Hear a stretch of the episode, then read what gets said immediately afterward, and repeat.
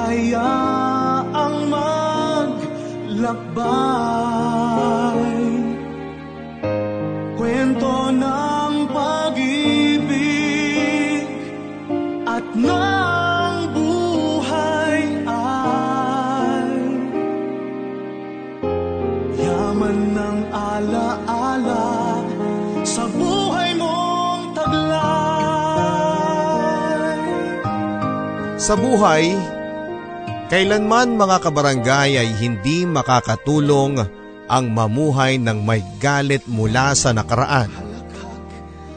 Kapag hinayaan mong puot ang kumontrol sa lahat ng desisyon mo, parang hinayaan mo na rin ang sarili mong matulad sa taong labis mong kinasamaan ng loob. Masinop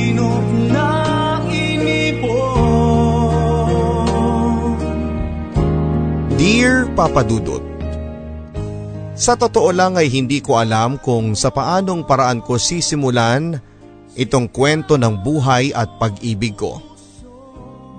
Hindi ko kasi mahanap-hanap yung tamang panimula dahil first time ko pong gagawin ito.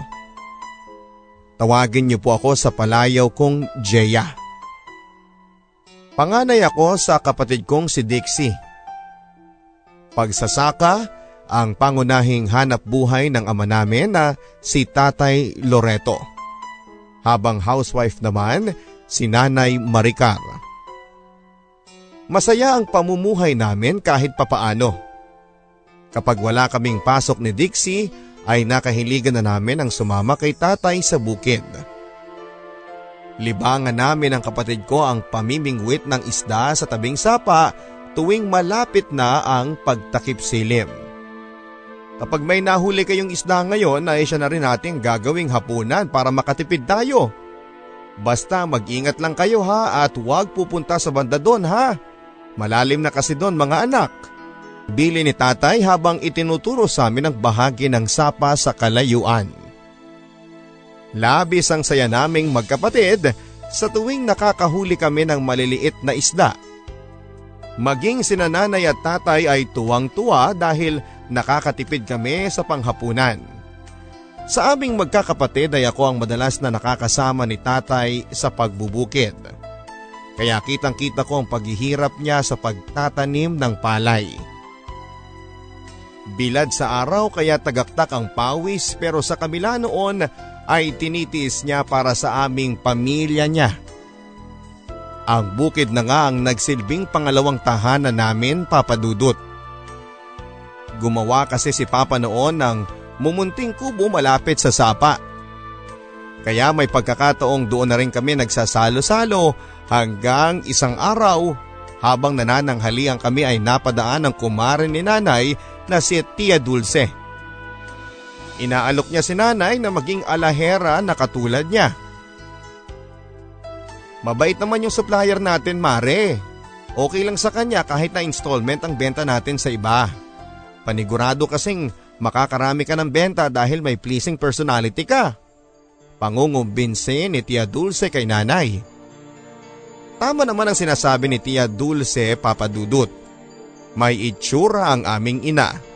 Namana nga namin sa kanya ang kakinisan ng balat at tangos ng ilong.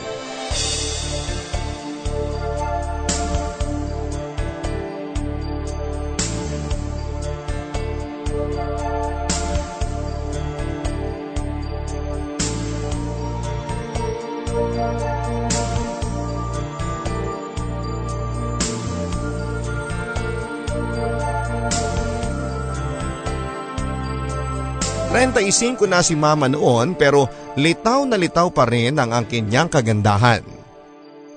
Palibhasa Bicolana kaya mistisa. Marami rin na nagsasabing magkahawig kami habang height naman ang naman ako sa aking ama na may katangkaran. At dahil sa wala naman siyang ginagawa sa bahay ay tinanggap na nga niya ang alok ni Tia Dulce. Pinahintulutan na rin siya ni tatay dahil wala rin naman siyang masyadong ginagawa sa bahay. Hindi naging mahirap kay nanay ang pag-aalahera. At kahit papaano ay nagkakaroon na rin siya ng mga suki sa barangay namin. Ang maganda pa noon papadudot ay nagkaroon na rin si mama ng mga kaibigan na kapwa alahera na katulad niya. Natutuwa rin kaming pamilya niya kapag nakikita namin na nag enjoy siya sa ginagawa niya. Hindi rin naging mahigpit si tatay sa pakikipagkaibigan ng aking nanay. Naniniwala kasi si tatay na alam ni nanay ang kanyang limitasyon.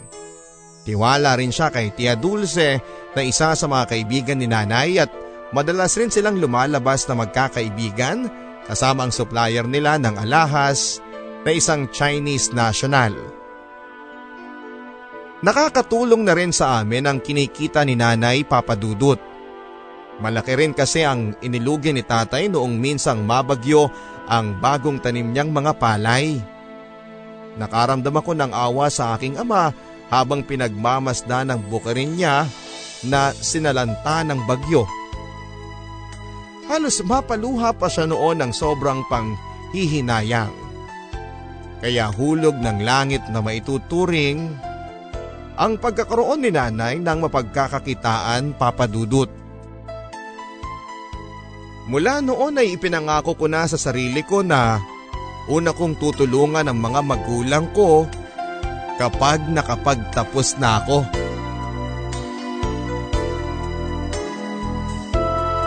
Hindi nagtagal ay napansin namin ang unti-unting pagbabago ni nanay. Mula nang maging alahera kasi siya ay natututo na rin siyang mag-ayos gaya ng pagbi-makeup na tulad ni na Tia Dulce. At dahil nga sa sarili naman niyang kita ni nanay ang ginagamit niya ay nauunawaan naman siya ni tatay. Pinagbibigyan ko lang ang nanay ninyo mga anak. Nung araw kasi sa hirap ng buhay ay hindi namin kayang bilhin kahit na simpleng lipstick lang niya. Hindi rin kasi siya nag-enjoy sa kanyang pagkadalaga dahil nga sa maaga kanyang pinagbuntis Jeya, ang saad naman ni tatay. Maging kami ay nabibilhan na rin niya ng mga gamit bagay na lubos naming ikinakatuwa. Subalit hindi namin inaasahan nang isang gabing umuwi si nanay na tila lango sa alak. Hindi na yata magandang impluensya yung mga kumari mo ha. Abay hindi ka naman dati umiinom. Ni amoy nga ng alak noon ay hindi mo masikmura. Ano bang nangyayari sa'yo? Hindi na napigilan ni tatay na taasan ang boses si nanay. Parte lang naman ang selebrasyon yon. Malaki-laki rin kasi ang kinita ni Maring Dulce. Kaya ayon, nagkayayaan. Lasing na sagot ni nanay. Pinapaalala ko lang sa iyo Maricar. Pamilyada ka na.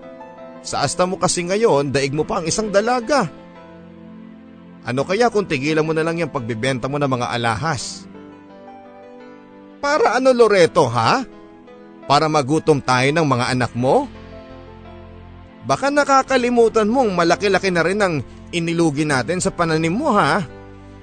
At kung hindi dahil sa kinikita ko eh malamang, malamang sa malamang, eh hindi tayo makakakain ngayon.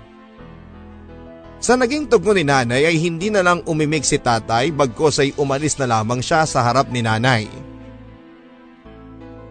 Naaawa ako kay tatay ng mga oras na yon.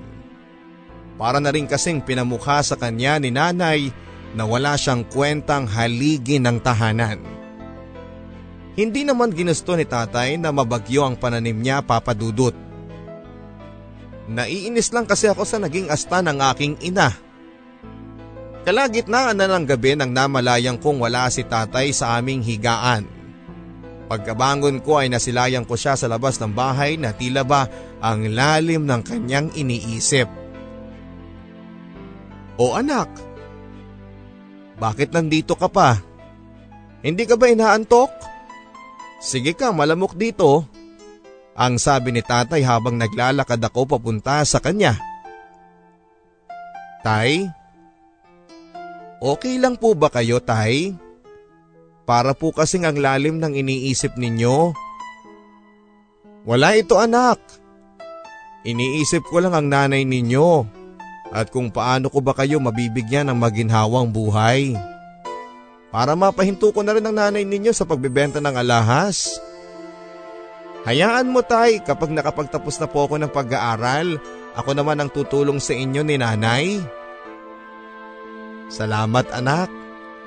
Pero sana lang ha, huwag mo ring pababayaan ang kapatid mo. Ang gusto ko lang naman eh, kapwa kayo makapagtapos ng pag-aaral. Nakangiting sabi ni tatay habang akbay ako't nakatingin sa kalayuan. Ilang linggo ring hindi nagpansin ng mga magulang ko papadudot. May mga gabing hindi umuuwi sa amin si nanay. Hanggang sa isang araw, pauwi na ako galing ng school nang makita kong umiiyak ang kapatid kong si Dixie sa balkonahe. Nang lapitan ko siya'y nagulat ako nang biglang lumabas si nanay sa bahay na may bitbit na mga bag at parabang katatapos lang umiyak ni mama sa kanyang itsura. Ikaw Jeya, magdesisyon ka na. Sasama ka ba sa akin o maiiwan ka sa ama mo? Hindi ko inaasahan ang naging tanong sa akin ni nanay papadudot. Isasama ko ang kapatid mo sa ayaw ninyo at sa gusto. Kung pipiliin mo ang tatay mo pues magsama kayo. Dugtong niya na tila ba naiinis pa sa tagal kong sumagot. Bakit nay? Ano po bang nangyari? Bakit kailangan niyo pong umalis? Paano na lang po ang pamilya natin? Sunod-sunod na tanong ko. Sira na ang pamilya natin, Jeya. Sabad ng aking ama mula sa aking likuran. May ibang lalaki ang nanay ninyo. Matagal na pala niya tayong niloloko. Galit na pagbubunyag ni tatay. At agad kong napansin ang pamumula ni nanay. Ano ba Jeya? Kunin mo na mga gamit mo. Tara na! Galit na utos sa akin ni nanay. Hindi na po ba maaayos ito? Kailangan niyo ba talagang maghiwalay? Nakapagdesisyon na ang nanay ninyo mas pinili niya ang lalaking yon. Ang sabi ni tatay na mukhang pinipigilan lang ang pagluha sa kanyang mga mata. Hindi mo pwedeng kunin sa akin ang mga anak ko. Dugtong ng aking ama. Ako ang ina nila at nararapat lang na sa akin sila sumama. Mamamatay lang sila sa gutom dito. Hindi nay. Hindi po ako sasama sa inyo. Maiiwan po ako dito kay tatay. Malumanay na tugon ko dahilan para magulat siya. Ate, sumama ka na sa akin. Gusto kitang kasama ate. Ate, please. Sa kabila ng pagmamakaawa ng kapatid kong si Dixie ay nagpatuloy pa rin ako ng lakad papasok sa bahay namin. Ilang sandali pa ay tuluyan na ngang umalis si nanay at digsi papadudot. Kitang kita ko kung paanong tila bumagsak ang mundo ni tatay. Pagkasara niya ng pintuan ay saka pa lamang napahagulhol sa sobrang sama ng loob ang aking ama. Pagkalapit ko sa kanya ay agad niya akong niyakap ng mahigpit. Salamat anak at hindi mo iniwan ng tatay ha? Salamat anak. Hagulhol na sabi ni tatay.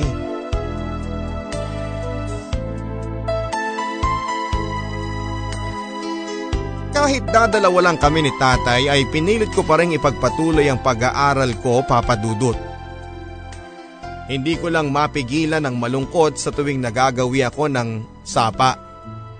Naalala ko lang kasi ang kapatid kong si Dixie at mula nang maghiwalay nga ang mga magulang ko ay wala na rin akong balita sa kapatid ko. Tay, sorry po ha kasi Mukhang mabibigo po ata tayong tuparin ang pangako ko sa inyo. Yung pangako ko pong hindi ko pababayaan ang kapatid kong si Dixie. Ang sabi ko kay tatay habang nanananghalian kami sa bukid. Okay lang yun anak. Ako nga ang dapat na humingi ng tawad sa iyo eh.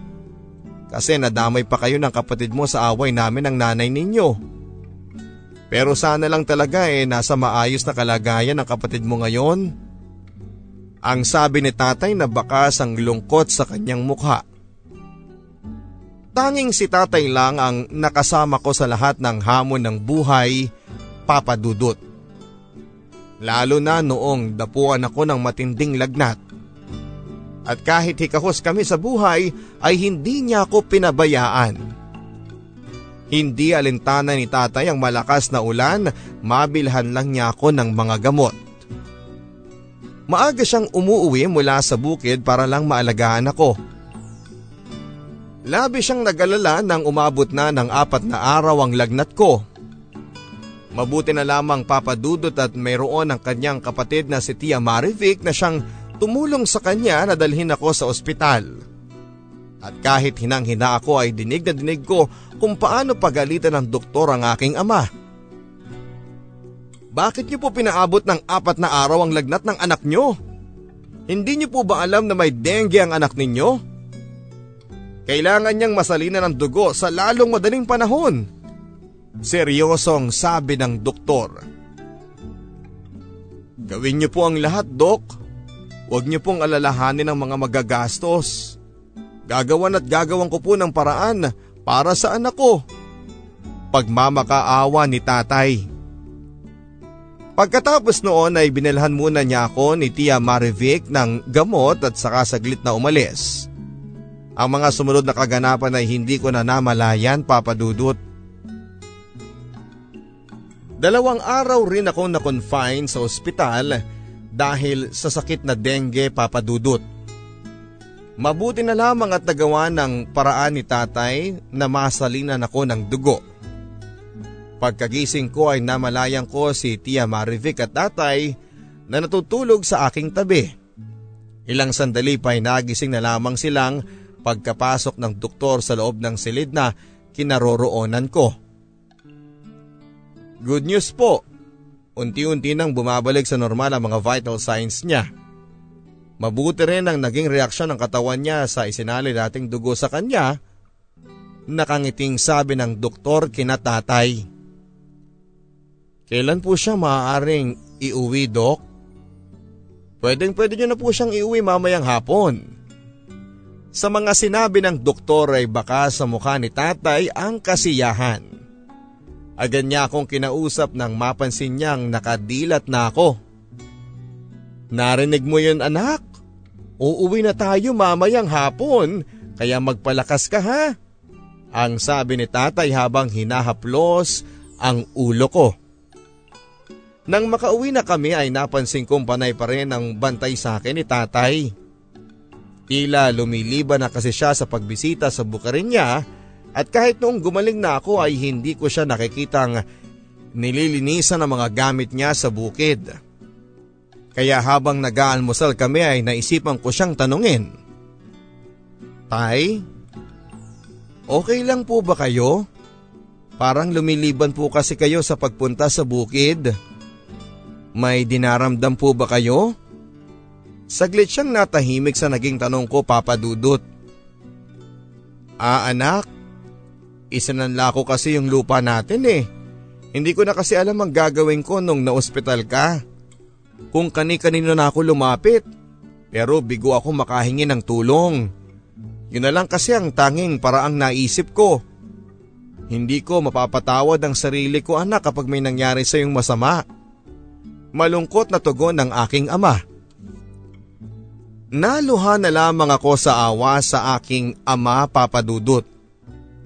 Alam ko kasi kung gaano niya kamahal ang bukirin niya at dahil sa kagustuhan niyang maisalba ang buhay ko ay napilitan siyang isang lana lamang ang lupaing taniman niya.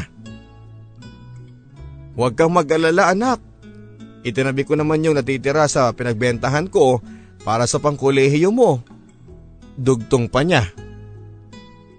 Paano na po kayo, tay? Huwag mong alalahanin ang tatay mo. Makikiani na lamang siguro ako sa lupain ng Tia Marivic mo.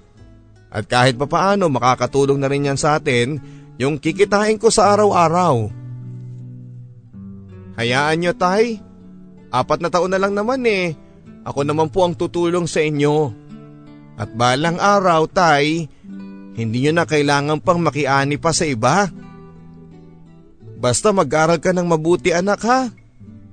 Yun lang ay ayos na ako. Yung makita pa lang kitang nagmamarcha pag tatapos mo ay masaya na ako. Ang sabi ni tatay habang nakangiti sa akin.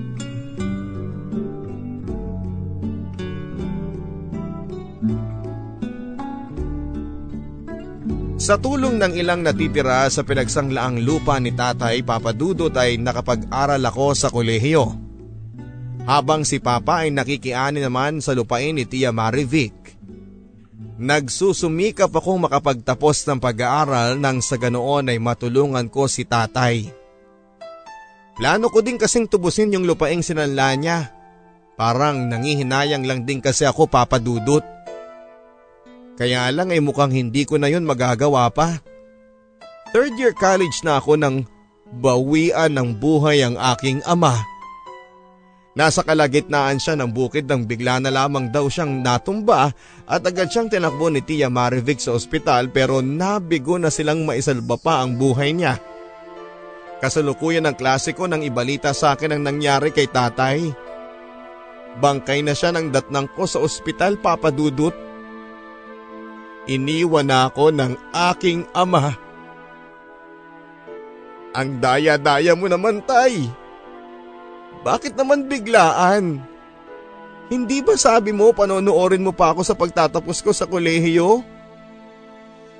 Tay naman oh, ikaw na lang ang natitira sa akin tapos iniwan mo pa ako. Bumalik ka na please pagmamakaawa ko sa aking ama kahit na batid kong wala ng pag-asang mabuhay pa siya. Hindi ko alam ang mararamdaman ko nang makita ko ang basyo ng gamot ni tatay sa loob ng kanyang silid papadudot. Hindi na pala siya umiinom ng maintenance niya sa kagustuhan niya sigurong makatipid. Nakakasama lang ng loob na sa kagustuhan niyang makamenos ay sarili naman niya ang nalagay sa alanganin. Isa pa sa ikinakasama ng loob ko ay ang hindi man lang pagpunta ni nanay at diksi sa burol ni tatay. Tanging kami lang ni Tia Marivic at iba pang kapatid ni Papa ang nagtulong-tulong hanggang sa paglilibing kay tatay. Parang hindi ko na alam kung paano ko ipagpapatuloy ang buhay mula nang mamatay ang aking ama. Sigurado naman akong nakarating na sa kanilang mga nangyari kung bakit gano'n na lamang nila natiis na hindi mo lang makita ang labi ni tatay. Isang araw din akong naging balisa mula noon. Pilit kong tinatanong ang Diyos kung bakit kailangan kong maranasan ang mag-isa. Bakit kailangan niyang bawiin sa akin ang tatay ko? Samantalang siya lang ang nag-iisang nagmamahal sa akin. Hindi na rin ako pumasok ng eskwelahan mula noon papadudot. Tila ba biglang nawala ang mga ambisyon ko sa buhay nang mamatay si tatay. Iha, maganda ka at isasama kita sa Maynila. Maigi na yon para kahit papaano ay makalimot ka sa mga nangyari dito. Ang sabi ni Tia Marivic sa akin. Batid kong nababahala na rin siya sa pagiging balisa ko. Hindi man ako sigurado sa magiging kapalaran ko sa Maynila ay sumama na lamang ako sa tiyahin ko papadudot. Doon na rin niya ipinakilala sa akin si Tia Maricel, panganay na kapatid nila ng aking ama. Pagkarating namin sa bahay nila sa Quezon City ay agad kaming pinakain ni Tia Maricel sa kanyang karinderya. Panayang hingi niya ng paumanhin sa akin dahil nabigo siyang makapunta sa burol ni tatay. Wala raw kasi siyang maasahang maiwan sa karinderya. Gusto mo bang dumito ka na muna sa poder ko anak? Wala ka namang babalikan pa sa inyo eh. Kailangan ko rin kasi ng makakatulong dito sa karinderya. Mainam na rin yung kamag-anak na lang ang kuning ko kaysa maghanap ako ng iba. Ang sabi ni Tia Maricel. Balo na si Tia Maricel at may kanya-kanya ng pamilya ang mga anak niya at tuwing may okasyon na lamang daw kasi sila nagkikita-kita. Kaya kahit mag-isa ay kinakaya ni Tia Maricel ang patakbuhin na mag-isa ang kanyang karinderya. Mabait naman ang mga nakuha niyang mga tauhan. Pero kailangan pa rin daw kasi niya ng makakatuwang lalo na sa pagkakaha. Saglit na natahimik si Tia Marivic sa naging alok ni Tia Maricel. Kapwa nila hinihintay ang magiging tugon ko. Okay lang po, Chang. Pero paano po yung bahay namin? Hay, wag mong alalahanin yung bahay ninyo anak at ako na muna ang bahala doon. Basta ipangako mo sa akin na mag-iingat ka lagi dito sa Maynila Balikan mo na lamang yung bahay ninyo kapag okay ka na. Malumanay na sabi ni Tia Marivic. Inabukasan nga noon ay iniwan ako ni Tia Marivic sa poder ni Tia Maricel. Hindi naman ako nahirapang mag-adjust sa Maynila papadudot. Bukod sa kabaitan ng tiyahin ko ay naging maayos din ang pakikitungo sa akin ng mga tauhan niya. Bilang pagtanaw ng utang na loob ay Tinutulungan ko siya sa karinderya, minsan ay nagsisilbi akong waitress at minsan naman ay kahera. Ginawa ko ang lahat ng iyon para makalimot sa sakit na aking naranasan. Sa pagkawala ng aking ama.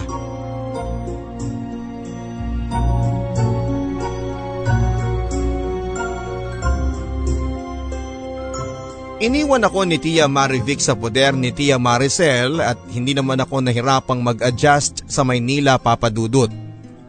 Bukod sa kabaitan ng tiyahin ko ay naging maayos din ang pakikitungo sa akin ng mga tauhan niya. At bilang pagtanaw ng utang na loob ay tinutulungan ko sila sa karinderya, minsan ay nagsisilbi akong waitress at minsan naman ay sa kahera. Hanggang sa alukin ako ni Tia Maricel na bumalik sa pag-aaral Sayang lang daw kasi kung hindi ko ipagpapatuloy ang nasimulang kong kurso sa probinsya. Nakakahiya naman po, Chang. Okay na po ako sa pagpapatuloy ninyo sa akin dito. Ano ka ba naman? Kahit yun man lang ang maitulong ko sa tatay mo, Jeya. Kung nabubuhay yon, panigurado akong sasang-ayon din siya sa gusto kong mangyari. At saka, Nakakatulong ka naman sa amin sa bahay kahit papaano. Kaya sana'y pumayag ka na sa alok ko. Gusto ko lang namang makapagtapos ka. Bagay na hindi nagawa sa iyo ng sarili mong ina. Nang mabanggit ni Tia Maricel, si nanay ay muling nabuhay ang galit sa aking dibdib papadudot. Naalala ko na naman kung gaano kawalang kwentang ina si nanay at kung paano niya natiis sa na may isang anak siyang nahihirapan sa pagkawala ni tatay. Isinumpa ko talaga na kahit kailan ay hinding hindi ko siya mapapatawad sa ginawa niyang pag-iwan sa amin ni tatay. Sinanay rin ang dahilan kung bakit tinanggap ko na ang alok ni Tia Maricel Papadudut. Gusto kong patunayan kay nanay na may mararating din ako sa buhay sa kabila ng ginawa niya. Gusto kong ipakita sa kanya na kaya kong magtagumpay kahit na wala siya sa buhay ko. Gusto kong pagsisihan niyang ginawa niyang pagpapabaya sa akin. Sa amin, Papadudut. Itinuloy ko nga ang pag-aaral ko sa kursong BS Education major in English. Mabuti pa nga si Tia Maricel at may malasakit sa akin. Kusa niya akong pinipigilang tumulong sa karinderya kapag nakikita niyang may ginagawa akong may kinalaman sa pag-aaral. Batid kong ayaw niyang napapabayaan ko ang pag-aaral ko sa pagmamalasakit niya. Huwag mong masyadong pinapagod ang sarili mo anak. Baka kasi mamaya pag-aaral mo naman ang mapabayaan mo niyan. Ang sabi ni Tia Maricel nang maabutan niya akong nagre-review habang nagkakaha sa karinderya. Okay lang po ko, Chang. Kaya ko pa naman po eh. Hindi na anak. Pumunta ka na sa loob at doon mo ipagpatuloy yan. Nakapagpahinga naman na ako kahit papaano. Pagpupumilit niya kaya sumunod na lamang ako sa utos niya. Hindi rin madamot si Tia Maricel sa tuwing mababanggit ako na kailangang may bayaran sa eskwelahan. Itinuring din niya akong parang sarili niyang anak. Nararamdaman ko sa kanya yung malasakit ng isang ina na hindi ko naramdaman sa sarili kong ina. Third year college ako nang mag-practice teaching na ako sa isang elementary school. At kahit papaano ay hindi ako nahihirapan dahil magigiliw naman ang mga pupils ko. Tuloy ay hindi maiwasang maalala ko ang kapatid kong si Dixie. Namimiss ko na rin ang kakulitan naming magkapatid lalo na sa tuwing namimingwit kami ng isda sa lawa. Gustong gusto ko rin siyang makita papadudot. Pero hindi ko naman alam kung saan siya hahagilapin. Sa lahat ng mga pupils ko ay may isa akong kinagiliwan papadudot. Bukod kasi sa masiyahin siya ay active siya sa klase. Siya si Ashley. Sa bihis at mga kagamitan ni Ashley ay mukha siyang mula sa may kayang pamilya. Pero sa kabila noon ay nakikita kong mapagkumbaba siyang bata. Madalas ko kasi siyang nakikitang nagpapahiram ng mga gamit sa mga kaklase niya. Maging sa paglilinis ng classroom ay very cooperative naman siyang bata. Maging sa disiplina sa loob ng classroom ay nangunguna rin si Ashley. Bagay na lubos kong hinahangaan sa kanya. Hanggang sa minsang abutan niya ako ng sandwich na mula pa ata sa pabaon sa kanya. Nako Ashley, ano to? Ano ka ba? Hindi mo naman kailangang ibigay sa akin tong baon mo. No, may sarili naman po akong food teacher eh. Galing po yan kay Tito Raven ko. Ibigay ko daw po sa inyo teacher. Nagtaka ko sa naging sagot ng bata at hindi ko kasi kilala kung sino yung tinutukoy niya na Tito Raven. Ilang sandali pa ay may lalaking pasimpleng dumungaw sa bintana malapit sa amin. Tito Raven! Sigaw ni Ashley na tila tinatawag ang lalaking nasa bintana. Dahil doon ay sinamahan ko si Ashley palabas ng classroom. Teacher, siya po yung tito ko. Si Tito Raven, pagpapakilala ni Ashley. Natulala na lamang ako nang masilayan ko ang kagwapuhan ng tinutukoy niyang si Tito Raven Papadudut. Bukod kasi sa kakisigan niya ay napakaganda ng kanyang pangangatawan. Nakadagdag din sa kanyang kagwapuhan ang kanyang dimple sa pisngi. Hindi ko alam kung bakit at hindi ko magawang tumingin kay Raven ng diretsyohan ng oras na yon. Yun kasi ang kauna-unahang pagkakataon na may kumausap sa akin lalaki sa eskwelahan. Dati ko naman siyang nakikitang naghahatid sundo kay Ashley pero hindi ko lang siya masyadong pinapansin. Malayo din kasi ang agwat ng edad namin kaya iniisip ko na tatay siya ni Ashley. Raven pala. And you are? Teacher Jaya ang name niya po, Tito. Sabad naman ni Ashley na animoy natutuwang magkausap kami ng tito niya. Gawa ko yung sandwich na yan. Sana magustuhan mo. Pagbibida ni Sir Raven sa hawak kong sandwich. Ganon po ba? Baka naman po may gayuma ito sir ha? Pilyang tanong ko. Kailangan ko ba bang gawin yon para lang mapalapit sa'yo Teacher Jaya? At saka pwede bang wag mo na akong pinupo at sineser? Mas lalo mo lang pinamumukha sa akin na may edad na ako eh. Hindi na ako nakaimik pa sa mga naging hirit niya papadudot. Sa unang tingin kasi talaga kay Raven ay aakalain mong pamilyado na siya. Ang sabi ko nga kanina inakala ko pang anak niya si Ashley. Mula noon ay nadadalas na ang pagpunta ni Raven sa classroom namin. Nung una ay medyo naiilang pa ako, ang ilang guro kasi sa ibang classroom ay napapalingon sa amin sa tuwing makikita nilang nag-uusap kami. Kasalukuyang empleyado si Raven bilang engineer sa isang pribadong ahensya. Anak ng kapatid niya na nasa Canada si Ashley. At dahil sa dalagang ina ay kay Raven na niya ipinagkatiwala ang pangangalaga kay Ashley. Dadalawa na lang sila ng kapatid niya sa Canada ang naiwang magkaramay mula nang maulila sila ng magulang. May mga kasambahay naman daw yung mga kapatid niya pero pagdating kay Ashley ay siya mismo ang nag-aasikaso. Alam mo Jeya eh parang anak ko na yang si Ashley. Bata pa lang kasi yan nang umalis yung kapatid ko. Labis akong humahanga sa katangian ni Raven Papadudut. Lalo na sa kung paano siya magmalasakit sa pamangkin niya. May mga pagkakataon din kasing sinasama nila ako sa kung saan sila maisipang kumain at hindi ko alam kung bakit kinikilig ako papadudot sa tuwing nahuhuli ko si Raven na nakatingin sa akin. Natutuwa din ako sa kung paano siya magpakita ng interes sa akin. Madalas niya akong dalhan ng makakain sa eskwelahan. Ipinasyal na rin niya ako sa bahay nila maayos ang mga kagamitan ni Raven mula sa sala hanggang sa kusina nila. At dahil cargo niya si Ashley ay siya mismo ang naghahanda ng pagkain nilang magtiyuhin. Pagkahatid namin kay Ashley sa bahay nila ay nagulat ako sa naging paanyayan ni Raven na kumain sa labas. Hindi ko pa alam kung anong isasagot ko noon dahil hindi ako sanay na lumabas ng dalawa lang kami. Bakit tayong dalawa lang? Hindi ba natin isasama si Ashley? Hindi na siguro muna.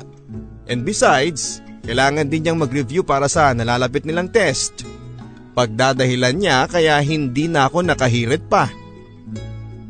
At saka gusto ko rin kasing masolo kita, Jeya. Feel yung dugtong niya. Ano ka mo, masolo? Ako? Gulat na tanong ko. Oo. All this time kasi eh, lagi nating kasama si Ashley. Kaya limitado ang mga galaw ko kapag magkasama tayong tatlo. Nakangiting sagot niya. Pagkatapos ng pag-uusap na yon ay muli niya akong pinasakay sa kanyang kotse. Natigilan pa ako nang ang harap ng pintuan ay buksan niya para sa akin. Ang ibig sabihin kasi noon ay sa tabi niya bilang driver ako uupo. Sa tuwing kasama kasi namin si Ashley ay sa likod lamang madalas ako umuupo. Napangitin na lamang siya sa akin ang makita niya ang pagtataka sa aking mukha. Nanlaki ang mga mata ko nang isuot niya sa akin ang seatbelt sa aking kinauupuan. At halos yakapin na kasi niya ako sa pagkakaabot niya ng seatbelt papadudot. Amoy na amoy ko ang pabango niya sa pagkakalapit niya sa akin. Tila ba nanigas ang buo kong katawan nang magtapat ang aming mga mukha. Ang akala ko pa nga noong una ay hahalikan niya ako. Are you okay, Jaya? Relax. You look tense. Pasimpleng sabi niya habang nakangiting nakatitig sa akin. Um, okay lang ako. Tensyonadong sagot ko. Hindi ko alam kung bakit naiilang pa rin ako ng mga oras na yon na magkatabi kami ni Raven sa kotse. Napansin din niya siguro yon dahil madalas niya akong sulyapan habang nagmamaneho. Hindi pa man kami nakakalayo nang bigla niyang hininto ang sasakyan sa tabi at nagulat ako nung muli siyang nagsalita. Huwag mo sanang mamasamain itong mga sasabihin ko sa iyo, Jeya. Sa naging panimula niya ay muling bumilis ang pintig ng puso ko. Pero hindi ko kasi alam kung sa paanong paraan ko sisimulan ito. Kabadong dugtong niya. Ano yun Raven? May kailangan ba akong malaman? Tungkol ba ito kay Ashley? Pagkatapos ng tanong ko ay sa kanya ako kaagad na sinunggaban ng halik sa aking labi. Sinubukan ko siyang itulak palayo ngunit bigo ako sa angkin niyang lakas papadudot. Nagtagal ng ilang minuto ang halik niyang yon hanggang sa namalayang ko na ang sarili kong tumutugon sa halik niya.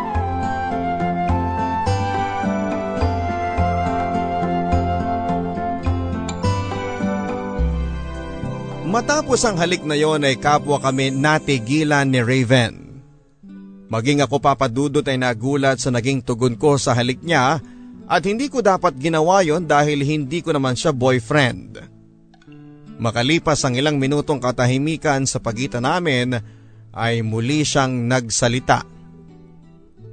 I'm sorry, masyado ata ako naging mabilis.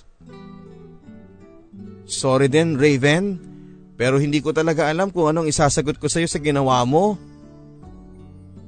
Look, Jeya. Gusto kita. I mean, mahal na ata kita. This past few days kasi, lagi na lang ikaw ang tumatakbo sa isipan ko. Hindi na lamang ako umimik sa mga sinabi niya, Papa Dudut. Baka nami-misinterpret mo lang yung mga nararamdaman mo sa akin, Raven? Raven? Sigurado ako sa nararamdaman ko para sa iyo, Jeya. At sa naging halika natin kanina, dama kong gusto mo rin ako. Tama ba ako sa kutob ko, Jeya? Ganito kasi yun, Raven eh. Hindi ko naman sinasadya. Hindi pa man ako natatapos sa mga sasabihin ko nang muli niya akong hagkan sa aking mga labi. Kakaiba ang dating sa akin ng halik ni Raven Papadudot. Kaya hindi ko alam kung bakit sa pangalawang pagkakataon ay hindi na ako umangal pa. Sa tinagal ng halikang yon ay tila ba may kuryenteng dumadaloy sa aking buong katawan. Pagkatapos noon ay muli niya akong tinitigan ng matagal habang pasimple niyang idinidikit ang kanyang ilong sa ilong ko. Oo Raven. Mahal na rin kita. Mula nung araw na ipinakilala ka sa akin ni Ashley ay lagi na rin kitang iniisip. Pabulong na tugon ko sa kanya. Sobra mo kong napasaya ngayong araw, Jeya. Nakangiting tugon niya sa akin sa kanya ako hinagkan sa noo. Mula noon ay mas lalong naging caring si Raven sa akin. Mas nadadalas na rin ang pagpasyal-pasyal niya sa eskwelahan at madalas na rin kaming pumupunta kung saan saan na kaming dalawa lamang. Hindi ko makakalimutan nung dalhin niya ako sa isang beach sa Batangas at may site kasing kailangang bisitahin si Raven kaya isiningit na rin niya ang pamamasyal sa tabing dagat. Nagustuhan mo ba mahal? Tanong ni Raven ang makita niyang manghang-mangha ako sa mga tanawin. Oo naman. Ang iliwalas pala ng feeling yung makakita ka ng ganito kagandang view. Teka, is this your first time? Tila gulat na tanong niya. Oo eh. Hanggang sapa lang kasi ako mula nung pagkabata ko kasama yung kapatid ko. Ganon ba? Hayaan mo mula ngayon, lagi na kitang isasama sa mga site visit ko. Ang sabi niya sabay yakap sa aking likuran habang sabay naming pinagmamasdan ang magandang tanawin. Bahagyang nagulat pa ako sa ginawa niyang pagyakap sa akin pero sa kabila noon ay kinikilig ako sa kaswitan ni Raven Papadudut. Yung parang walang pwedeng mangyaring masama sa akin sa pagkakayakap niya. Bago niya pinuntahan ang side project niya ay nag-check-in muna kami sa isang hotel. Pumayag ako dahil alam kong hindi naman kami doon magpapalipas ng gabi. Sa hotel na rin niya ako pansamantalang iniwan dahil medyo makulimlim na noon ng panahong yon. Magtatatlong oras na mula nang umalis si Raven nang bumuhos ang malakas na ulan. Labis ako nag-alala noon dahil ang sabi niya dalawang oras lamang siyang magtatagal sa site. Ilang beses ko na rin siyang sinubukang tawagan ngunit hindi niya sinasagot ang mga tawag ko. Habang abala kong nagdadial ng telepono ng hotel ay biglang bumukas ang pintuan at agad na bumungad sa akin si Raven na basang-basa ng ulan. Tumirik daw ang kotse niya kaya napilitan siyang takbuhin na lamang pabalik sa hotel mula sa site. Um, teka, tumirik yung kotse mo kamo? So hindi tayo makakauwi ka agad ngayong gabi?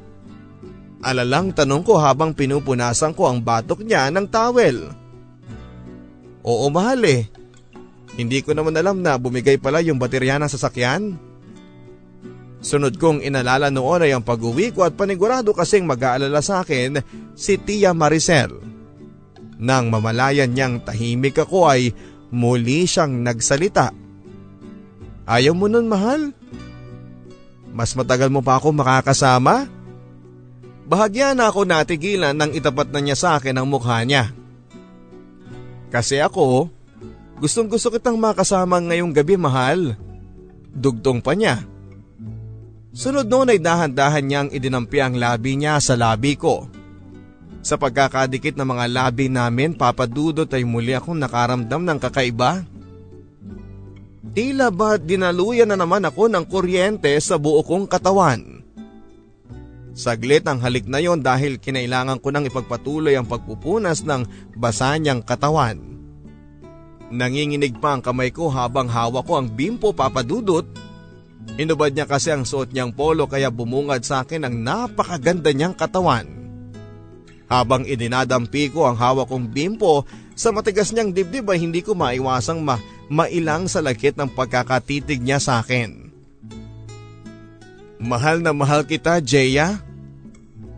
Kung alam mo lang kung gaano ako kasaya ngayong gabi, nakasama kita.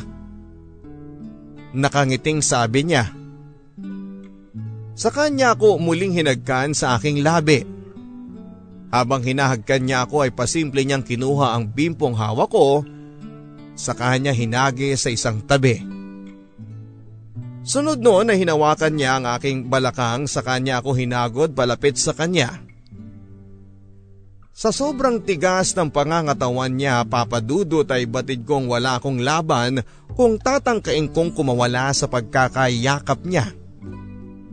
Hindi na rin ako umangal pa nang unti-unti niyang tinanggal ang butones ng suot kong bestida. Sa kanya ako dahan-dahang inihiga sa kama. Hindi ko maipaliwanag ang kaligayahang nararamdaman ko papadudot sa mga ginawa sa akin ni Raven. Para kasing alam na alam niya ang ginagawa niya mula sa pakikipaghalikan niya sa akin hanggang sa kung saan napupunta ang kamay niya. Hindi siya pangkaraniwan papadudot. Dama ko rin ng paghihirap niya habang pinagsusumikapan niya ako na angkinin. Mula nang may nangyari sa amin ni Raven ay napansin kong mas lalo pa siyang naging sweet sa akin papadudot. Hindi rin siya nagkukulang ng paalala sa akin lalo na kapag napapansin niyang bumababa ang mga grades ko.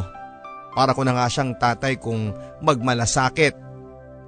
Isa pa sa mga lubos kong kinasiya ay nang regaluhan niya ako ng mamahaling cellphone. Maganda ka kasi mahal, kaya dapat lang na maganda rin ang cellphone na gamit mo. Hmm, Magbibigay ka na nga lang ng cellphone, kinakailangan mo pa akong bulahin. Kilig naman at tugon ko. Magsama na lang kaya tayo mahal? Nagulat ako sa naging tanong niyang yon. Okay ka lang? Paano si Ashley? At saka nakakahiya namang tumira sa bahay ng kapatid mo. Ano na lang ang sasabihin niyan sa'yo kapag nalaman niya na may tinira kang babae doon? Eh sino ba kasing nagsabi sa'yong doon tayo titira kung sakali? Siyempre, uupa na lang ako ng apartment para sa atin kung sakali. Ano sa tingin mo? Sa naging alok niya ay agad ko namang inalala si Tia Maricel. Sino na lang ang makakatuwang niya sa karinderya kung iiwan ko siya? Malaki rin ang utang na loob ko sa kanya kaya parang hirap akong tanggapin ang alok ni Raven. Okay sana mahal pero ayoko kasing basta na lang iwan yung tiyahin ko. Ako na lang kasi ang katuwang niya sa karinderya. Nakakahiya namang iwan ko siya ng ganun-ganun na lang pagpapaliwanag ko. Agad namang naunawaan ni Raven ang naging desisyon ko. Dinadalasan na lang niya ang pagbisita sa akin sa bahay. Naipakilala ko na rin siya kay Tia Maricel at naging maayos naman ang lahat. Hanggang sa isang gabi, abala kaming nagliligpit sa karinderya nang kami magsasara na. Napansin kong tila ba nangihina si Tia Maricel habang dahan-dahan siyang umupo sa silyon. Chang? Chang, okay lang ba kayo? Nag-aalalang tanong ko sa napapikit kong tiyahin. Hirap akong huminga anak. Dalhin niyo ako sa ospital. Sa naging tugon niya ay nataranta na ako. Agad akong humingi ng tulong sa mga tauhan niya sa karinderya upang tumawag ng ambulansya. Sakto naman kadarating lang ni Raven noon kaya siya nang tumulong sa aming dalhin si Tia Maricel sa ospital. Nasa daan pa lamang kami ay kitang kita ko ng paghihirap ng tiyahin ko upang mahabol ang kanyang hininga. Chang, malapit na po tayo. Huwag po kayong bibitiw, Chang.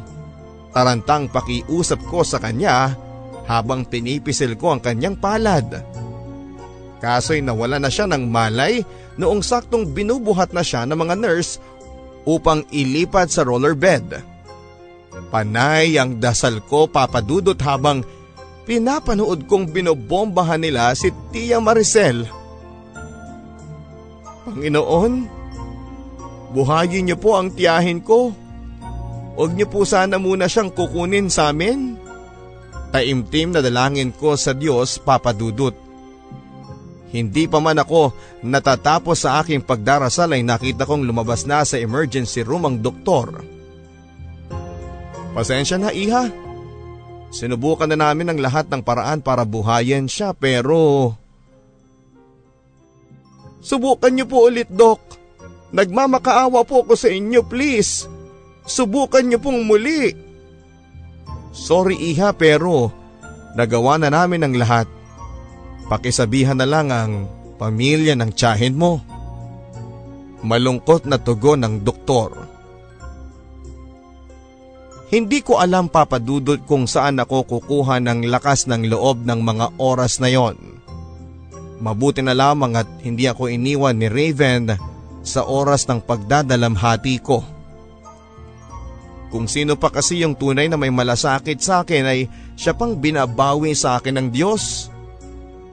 Hindi rin naging madali sa akin ang pagsasabi ng masamang balita sa mga anak niya. Pero hindi naglaon ay unti-unti na rin nilang natanggap ang mga nangyari sa kanilang ina. Nang mamatay si Tia Maricel ay ibinenta na ng mga anak niya ang bahay at lupain na pag-aari niya. Kasali na rito ang kinatitirikan ng karinderya. Sunod na naging problema ko noon papadudot ay ang paghahanap ng matutuluyan at kung paano ko ipagpapatuloy ang aking pag-aaral. Ano mahal? Payag ka na ba sa alok ko sa iyo na magsama na lang tayo? Maraming salamat mahal ah. Hihinto na lang siguro muna ako sa pag-aaral ko para makapagtrabaho ako at makaipon ako ng pera sa pag-aaral. Hindi mo na kailangan gawin yon mahal. Ano pa ba't naging nobyo mo ako, hindi ba? Anong ibig mong sabihin? Ipagpapatuloy mo ang pag-aaral mo, mahal. Ako nang bahala sa lahat ng mga kakailanganin mo. Sa mga sinabi ni Raven ay agad na guminhawa ang pakiramdam ko papadudot. At dahil doon ay napayakap na lamang ako sa kanya sa sobrang saya.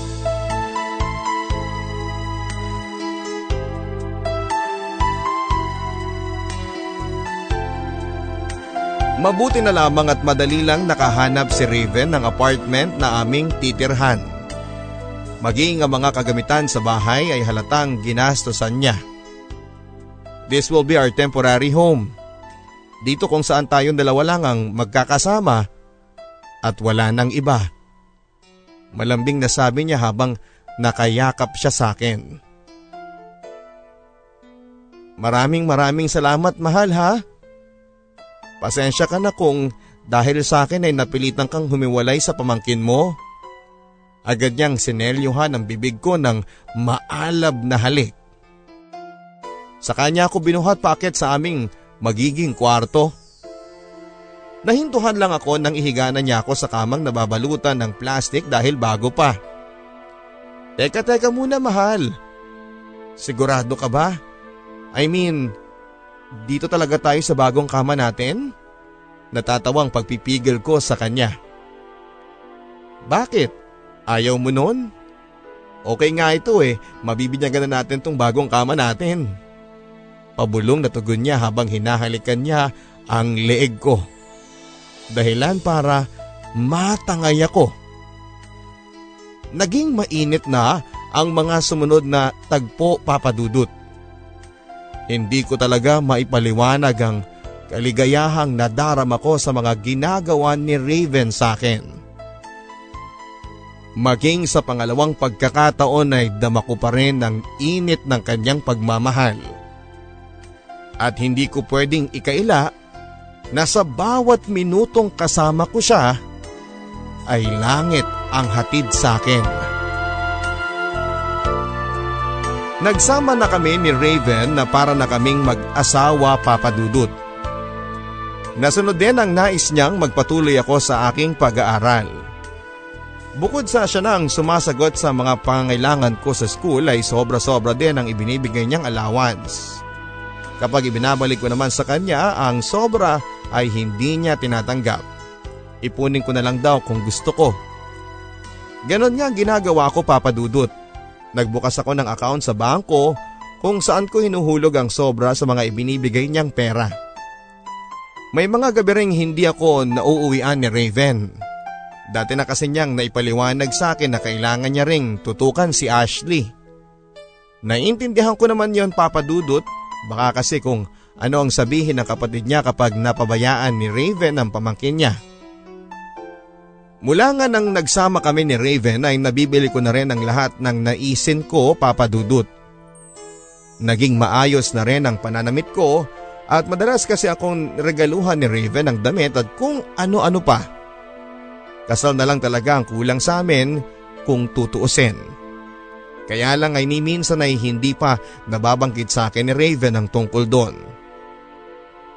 Habang abala akong naghahanda ng makakain namin ni Raven ay nagring ang aking cellphone. Kahit mula sa unknown number ang tawag, ay sinagot ko na lamang. Ate? Ate, kumusta ka na? Miss na miss na kita ate. Dixie? Tanong ko. Hindi ko alam kung bakit tila ba biglang bumigat ang pakiramdam ko nang marinig ko ang tinig ni Dixie sa kabilang linya. Hanggang sa hindi ko na napigilan ang pagbalong ng luha sa aking mga mata. Muli kong naalala kung paano ko mag-isang pinagdaanan ang lahat ng pagsubok sa buhay. Lalo na noong mamatay ang aking ama, ang aming ama. Pero ni anino nila ni nanay ay hindi ko man lang nakita kahit noong ililibing na namin si tatay. Paano mo nalaman itong number ko? At saka bakit ka napatawag? Nasaan ka ngayon? Sunod-sunod na tanong ko sa sobrang taranta. Nakuha ko kay Tia Marivic. Pinilit ko pa nga siyang ibigay itong number mo eh. Andito pa rin ako sa probinsya ate. Sa poder ni nanay at ng Nang bago niyang kinakasama, bahagya pa siyang natigilan. Ate, miss na miss na po kita. Sana nasa maayos kang kalagayan ngayon. Hindi tulad ko ngayon. Dugtong niya na tila ba may nais ikwento sa akin. Okay lang naman ako. Tipid na reply ko pero sa kabila ng naisagot ko ay tila hindi pa rin panatag ang aking kalooban. Hanggang sa hindi na rin ako nakapagpigil papadudot. Ikaw, kumusta ka na? First year college na rin kahit papaano pero baka hanggang second semester na lang ako ate? Ang tanging sagot niya. Eh bakit naman? Pagtatakang tanong ko. Hindi na kasi ako kayang pag-aralin ni nanay. Dalawa na kasi ang anak nila nung bago niyang kinakasama ngayon. Hindi na raw niya kakayanin ang bulsa nila kapag nagpatuloy pa ako ng pag-aaral.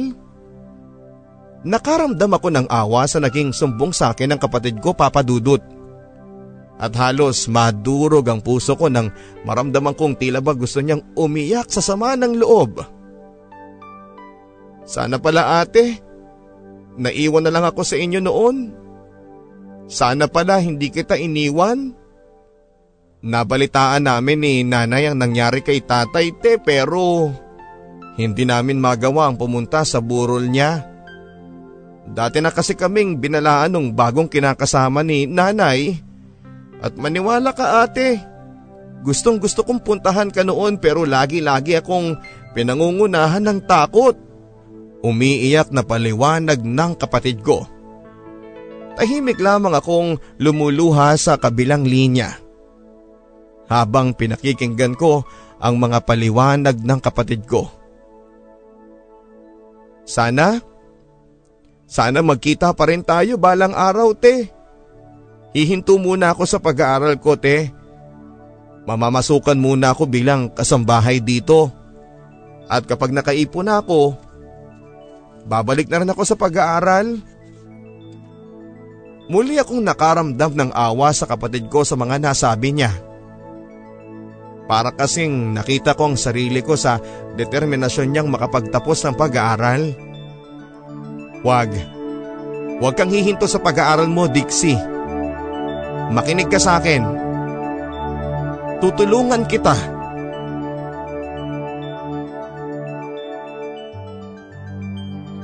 Palihim kong pinapadalhan si Dixie ng pera mula sa mga naipon ko papadudot. Pinili naming ilihim kay nanay at sa kinakasama niya ang pagtulong ko sa kanya. Baka kasi kapag nalaman nilang tinutulungan ko ang kapatid ko ay gamitin nila siya para abusuhin ako. At kahit papaano ay masaya akong may communication na kaming muli ng kapatid ko papadudot. Maging kay Raven ay inilihim ko na rin ang pagpapadala ko ng pera kay Dixie Hanggang sa nakapagtapos na ako ng pag-aaral ko papadudot. At kahit may sarili na akong trabaho noon ay binibigyan pa rin ako ni Raven ng pera para sa gastusin sa apartment. Nga pala mahal, baka ilang araw muna akong hindi makakauwi dito ha? Pagpapaalam sa akin ni Raven habang abala kaming naghahapunan. Bakit mahal? May kailangan ka bang puntahang kliyente mo? Hindi naman. Uuwi kasi si Dayan yung sister ko sa Canada. Kailangan nila ako sa bahay. Alam mo na single mom kaya ako lang ang maasahan nila sa ibang gawaing bahay. Wow talaga ha. Excited naman akong makilala yung sister mo mahal. Sa mga nasabi ko ay batid kong biglang sumeryoso ang mukha ni Raven. Bakit mahal? May problema ba? Tanong ko. Hindi ko pa kasi nababanggit kay Dayan na may GF na ako ngayon mahal eh. Really? For almost two years na itago mo sa kanyang tungkol sa atin mahal? Hindi ako makapaniwalang sa tinagal-tagal namin papadudot ay hindi pa pala niya ako na ikwekwento sa kanyang kapatid. I'm so sorry. Ayaw ko lang kasing magka-issue kami pagdating sa pag-aalaga kay Ashley. At isa pa, silosa siyang kapatid. Saglit na namagitan ang katahimikan sa aming dalawa. Hindi ko lang kasi nagustuhan yung ideya na nagawa kong ilihim ni Raven sa kanyang kapatid.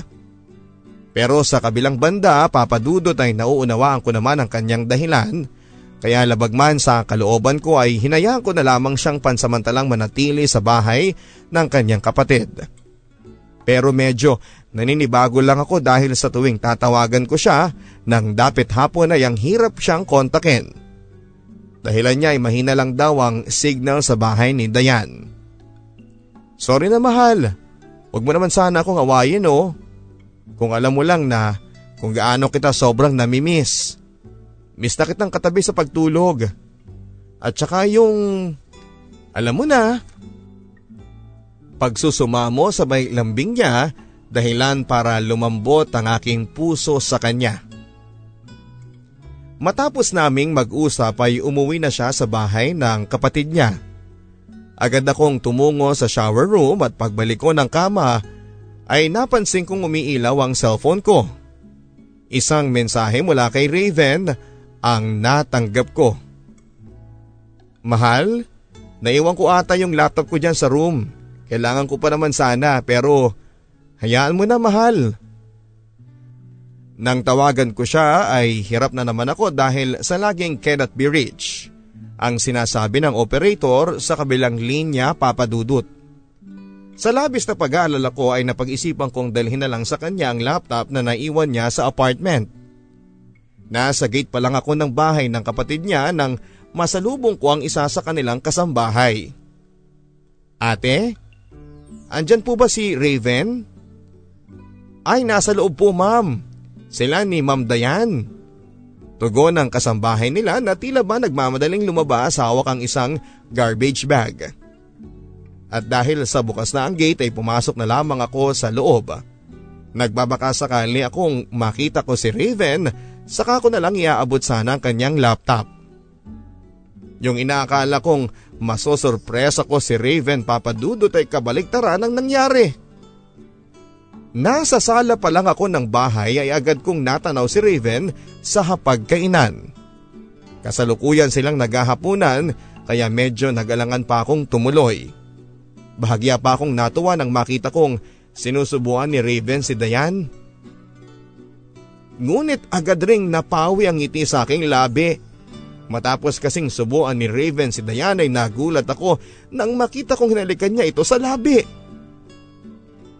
Tulala pa rin ako nang maaninag ako ni Dayan sa sala. Manang, ikaw ba yan? Han, may bisita ka bang inaasahan ngayon? Tanong niya habang pinipilit niya akong mukhaan. Nang lingunin ako ni Raven ay batid ko ang pagkagulat sa kanyang mukha. Agad na sumeryoso ang titig ko nang magbangga ng aming paningin. Hindi ako pwedeng magkamali sa mga narinig ko papadudot. Tinawag siyang Han ng babaeng inaakala kong kapatid niya. Parang gusto kong sumabog ng mga oras na yon papadudot. Gustong gusto kong mag-iskandalo sa harap nila pero hindi ko magawa bagkos ay nanatili akong kalmado papadudot. Maliwanag na sa akin ang lahat at niloloko lang pala ako ni Raven. Ah ma'am, kayo po ba si Ma'am Dayan? Paniniguradong tanong ko. Yes, ako nga. And you are? Ah, uh, Jaya po ma'am. Trainee po ako sa opisina ni Sir Raven. Pinapadala po kasi sa akin ng sekretary niya itong laptop niya. Naiwan po kasi niya sa opisina kanina. Baka po kasi kailangan niya. Wow, amazing! Ang bait-bait naman pala nitong staff mo, husband ko. Para akong nanghina sa mga sunod kong narinig, papadudot. Mag-asawa pala sila ni Raven na kanina pang hindi makatingin sa akin ng diretsyo. Um, sige po ma'am. Aalis na rin po ako. Kailangan ko na po kasing umuwi sa amin. Pagpapaalam ko dahil ayokong makita nila ang pangingilid ng luha sa aking mga mata. Sobrang sakit lang kasi nang matuklasan ko at hindi ko alam kung paano ako nagawang lokohin ni Raven papadudot. Kaya pala ayaw niya akong ipakilala sa inaakala kong kapatid niya. Hindi ko na napigilan ang umiyak pagkarating ko ng apartment. Kaya pala kapag hapon ay hindi ko na makontak ang number niya, iniiwasan lang pala niyang makita ng asawa niya ang text o tawag ko. Sa madaling salita papadudot ay naging kabit ako ni Raven.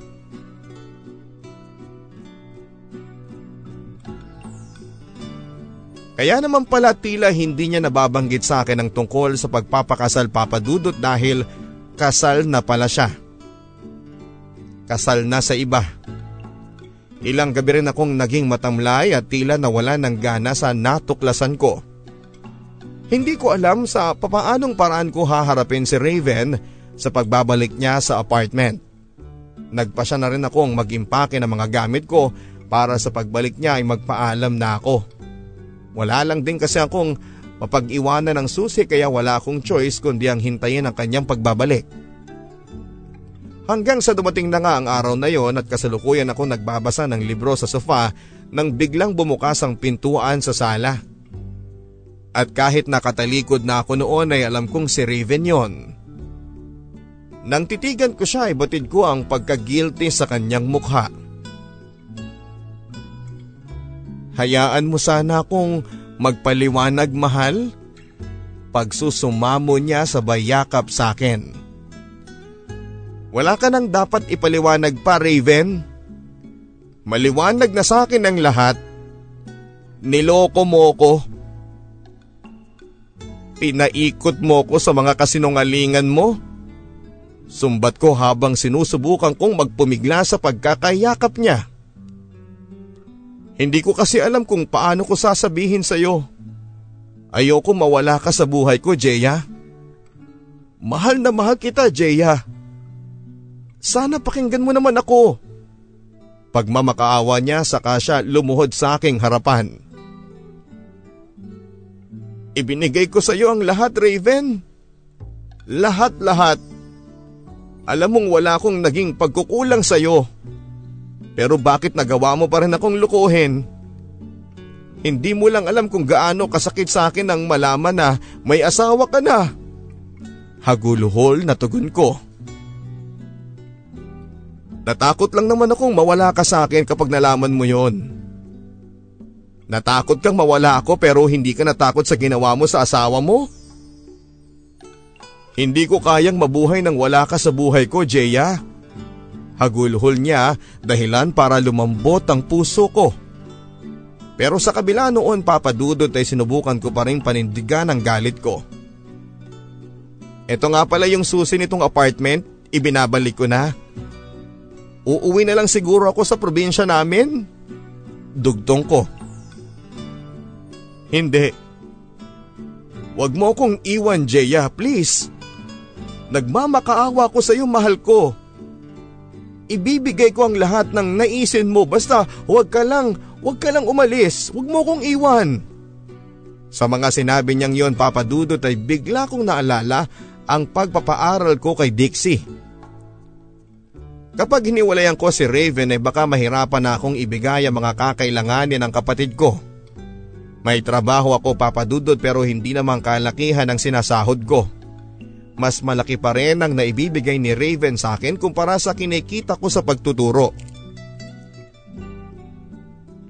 Ang sakit-sakit lang kasing isipin Raven ah, na nagawa mo akong lokohin sa kabila ng lahat. At ang pinakamahirap pa sa sitwasyon ko ngayon, kung bakit sa kabila ng natuklasan ko ay mahal pa rin kita. Humahagulhol pa rin ako ng oras na yon at sinubukan kong kumawala sa pagkakayakap niya sa akin. Hindi tayo maghihiwalay mahal ko. Hindi ako papayag na mawala ka sa akin. Lumuluhang tugon niya sa kanya ko siniil ng halik sa aking labi. At kahit nga galit ako ay hindi ko maikakailang na miss ko ang halik niyang yon papadudot. Ilang araw na niya akong hindi inuuwian kaya gano'n na lamang akong nadala sa halik niya. Hanggang sa hindi ko na malayang napayakap na rin ako sa kanya. Naging maalab ang halik na yon na tila ba pareho kami ng ipinapahiwatig. Na sobrang namiss namin ang isa't isa. Tila ba nawala ang galit ko sa kanya nang ang halik niya sa aking labi ay gumapang na sa aking leeg. Wala na rin akong nagawa ng mga oras na yon. Namiss kita mahal. Sobrang namiss kita. Bulong niya sa aking tenga habang hinahagkan niya. Hinahagkan niya ako sa aking leeg habang ako naman ay nakapikit lamang. Ninanamnam ko ang mga sandaling kayakap ko ang mainit na katawan ni Raven. Makalipas ang ilang sandali papadudot ay matagumpay niyang naisagawa ang nais niyang gawin sa akin. Mahal ko pa rin si Raven. Kaya nga sa kabila ng mga nalaman ko sa kanya ay ibinigay ko pa rin ang aking sarili. Pumayag pa rin ako na angkinin niya ako.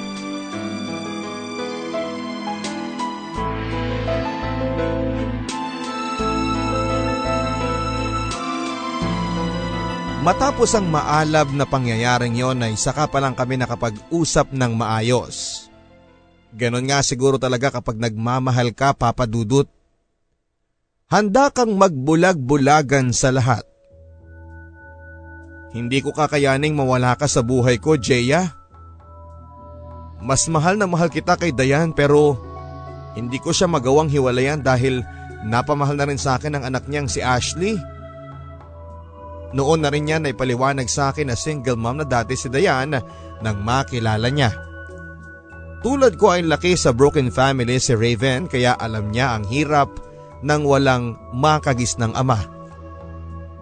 Kaya naman pinakasalan niya si Dayan nang sa ganon ay may tumayong ama sa anak nitong si Ashley. Sobrang naawa na kasi ako noon sa kalagayan nilang mag-ina. Sobrang niya kasing minahal yung lalaking yon hanggang sa magpasya si Diana mangibang bansa at naiwan sa kanyang pangangalaga si Ashley. Tito Raven ang tawag sa kanya ng bata dahil eto na raw ang kinasanayan ni Ashley noong nobya pa lamang niya si Diane. Babawi ako sa iyo mahal. Kapag bumalik na si Diane sa Canada, iyong iyo na ako. Bulong ni Raven sa kanya ko hinagkan sa aking noo. Ilang linggo rin akong nagtiis na hindi nakakasama si Raven. Oo, Papa Dudut. Tiniis ko ang mga gabing hindi siya nakakasama. Kapag naaalala kong katabi niya ang asawa niya, sa aking pag-iisa ay naluluha na lamang ako sa kalungkutan. Sobra kong namimiss ang yakap at halik niya sa akin bago kami matulog. At may mga pagkakataon pa papadudot na gustong gusto ko siyang kausapin at tawagan pero bigo ako dahil nakapatay ang cellphone niya. Hanggang sa isang araw nang ayayin ako ng mga co-teacher kong kumain sa isang restaurant. Ayaw ko sanang sumama kaso ay mapilit ng mga co-teachers ko lalong lalo na si Aljon. Sige na Jeya, ngayon lang naman ako mag-aayang kumain eh. Kung gusto mo, sagot na kita basta sumama ka lang. Asus, if I know Aljon, baka naman may gusto ka kay Jeya. Pinapaalala ko lang sa iyo may jowa na yan. Kantsaw sa kanya ng iba pang mga co-teachers namin. Matagal ko ng co-teacher si Aljon. Pero ni minsan ay hindi naman siya nagparamdam na may gusto siya sa akin. Pumayag ka na, Jeya. Para man lang kahit papaano ay malibang-libang ka. Para kasing meron kang pinagdadaanan this uh, past few days eh. Ang hirit ni Aljon at dahilan para mapatingin ako sa kanya. At para tumigil na siya sa pangungulit ay sumama na lamang ako sa kanila. Nasa restaurant na kami nang uh, mapansin ko ang sobrang pag-aasikaso sa akin ni Aljon. Tama nga siguro ang hinala ng mga kasama namin sa kinikilos niya. At kahit kasi hindi niya sabihin ay batid kong tila ba may gusto siya sa akin. Sandali lang Jeya ha, kunan lang kita ng maiinom. Ang paalam ni Aljon saka siya saglit na tumayo sa aking tabi. Pagkaalis ni Aljon ay natigilan ako sa nakita kong paparating na bagong customer. Sina Raven at ang asawa niyang si Dayan. Biglang bumilis ang pintig ng puso ko nang magtapat ang aming tingin at parang at parang may kirot akong naramdaman papadudot nang makita ko magkahawak sila ng kamay habang patungo sa isang mesa. Batid kong sumeryoso ang titig sa amin ni Raven nang makita niyang umupo si Aljon sa aking tabi sabay abot sa akin ng inumin. Ilang sandali pa ay tumunog ang aking cellphone at mensahe ni Raven ang aking natanggap. Sino yung lalaking katabi mo at bakit parang ang sweet sa'yo? Ang tanong niya sa text na tila ba nagsiselos.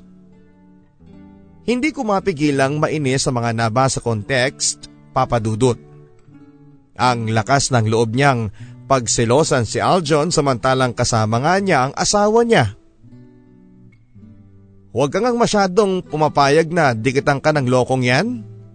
Muling text niya at sa inis ko ay dinedma ko na lamang ang cellphone ko.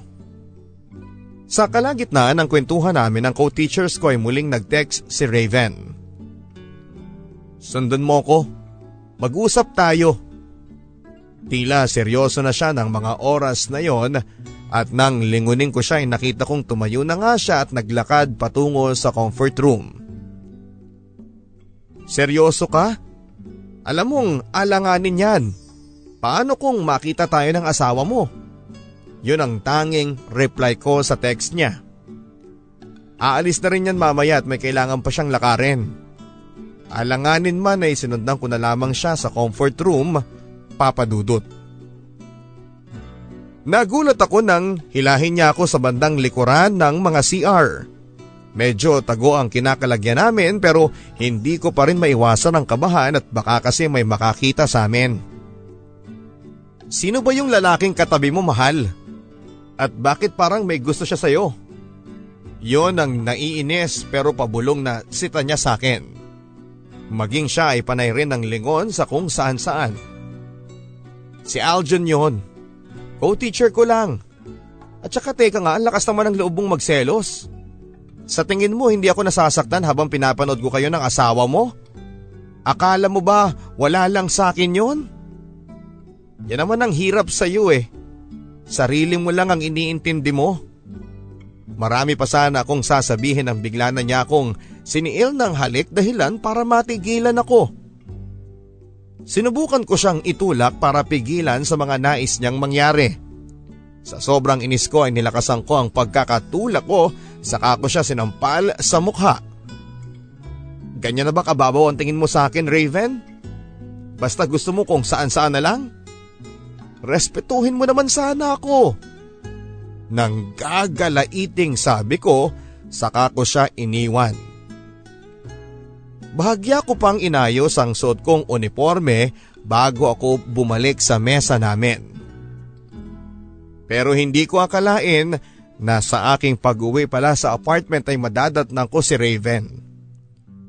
Seryoso siyang nakatitig sa akin papadudot habang nakaupo sa sofa. Sa inis ko ay dumiretso na lamang ako sa kwarto kaso'y agad din siyang sumunod sa akin. Sorry na sa mga nagawa ko kanina mahal. Alam mo namang miss na miss lang kita kaya hindi ko na napigilan ang sarili ko. Wala na yun.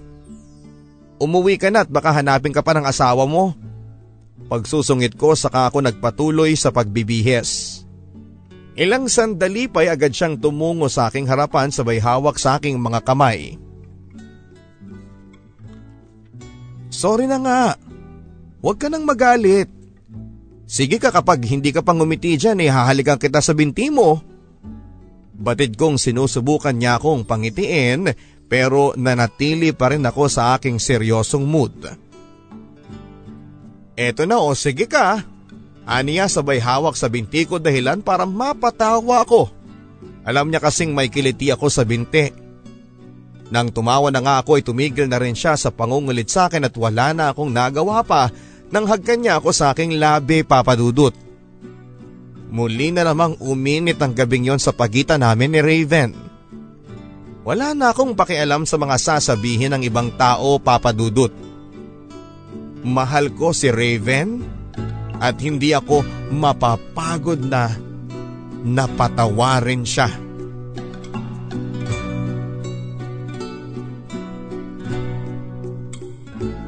Makalipas ang apat na taon, papadudot ay napagtapos ko na rin sa wakas ang kapatid kong si Dixie. Sobrang saya ko nang ibalita niya sa akin na kabilang ang pangalan niya sa mga magtatapos.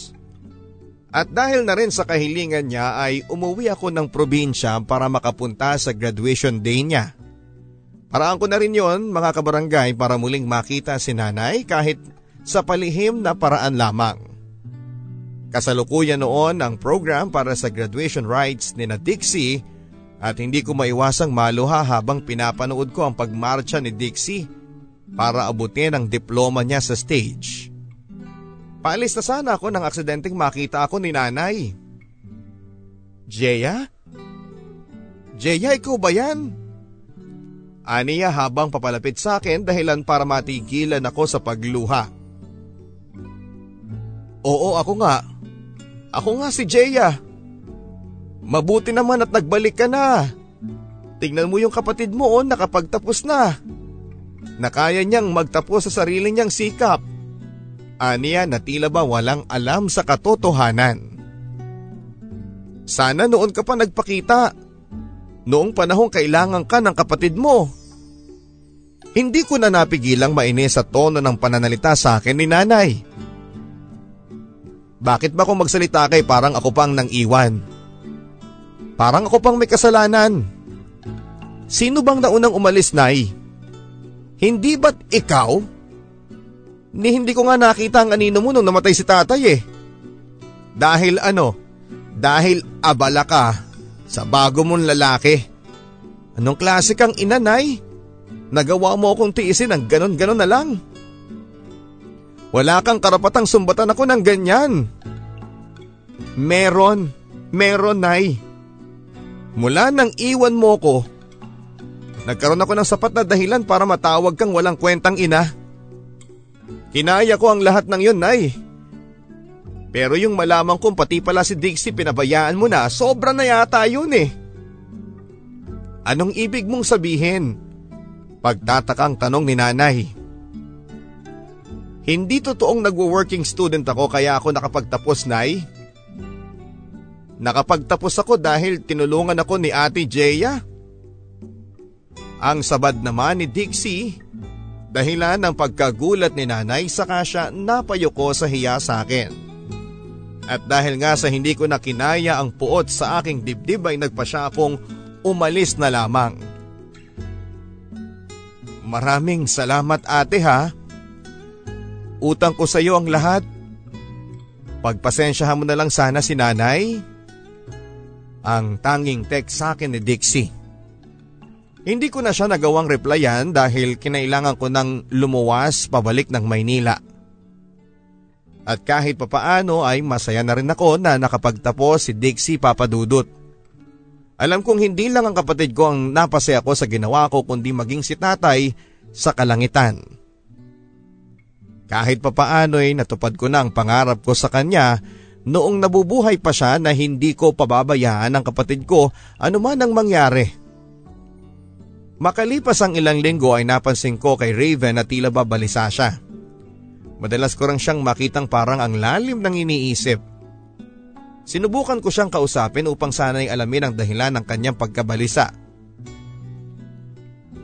Wala ito mahal. Pagod lang siguro ako sa opisina. Huwag mo kong alalahanin. Okay lang ako. Pagdadahilan niya pero alam kong may problema talaga siya na ayaw niyang banggitin sa akin. Madalas ko rin siyang napapansin na tila ba laging abala sa laptop niya. Tila ba may may pinagkakabalahan siyang gawin na hindi konektado sa kanyang trabaho. Mahal, kahit na hindi mo sabihin.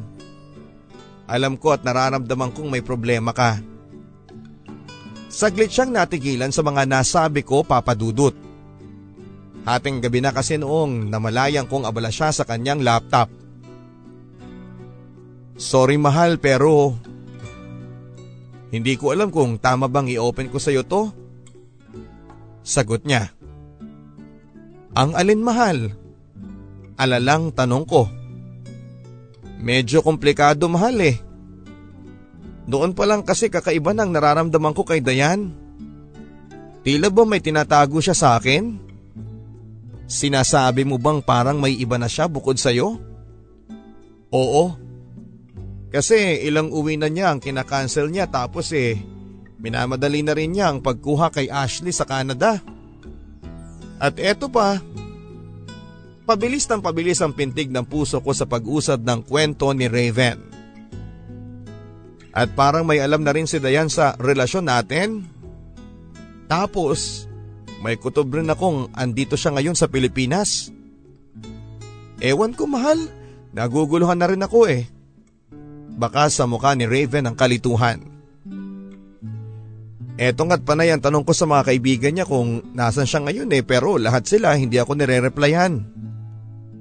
Ewan ko ba parang hindi ako panatag sa mga kinikilos ngayon ni Dayan? Maging ako papadudot ay nag-alala na rin sa mga oras na yon.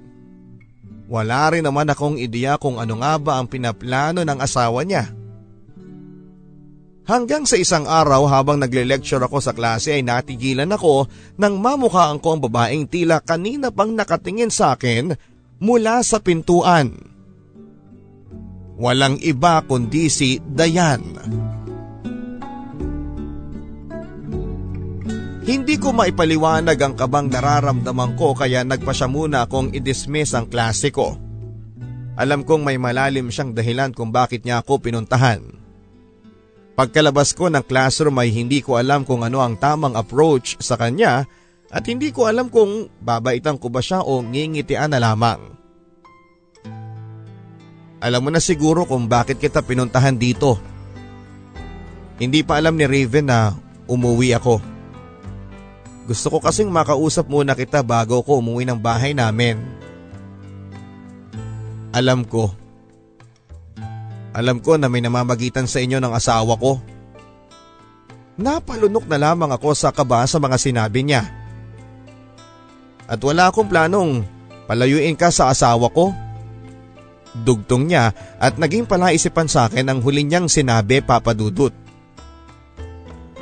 Anong ibig mong sabihin?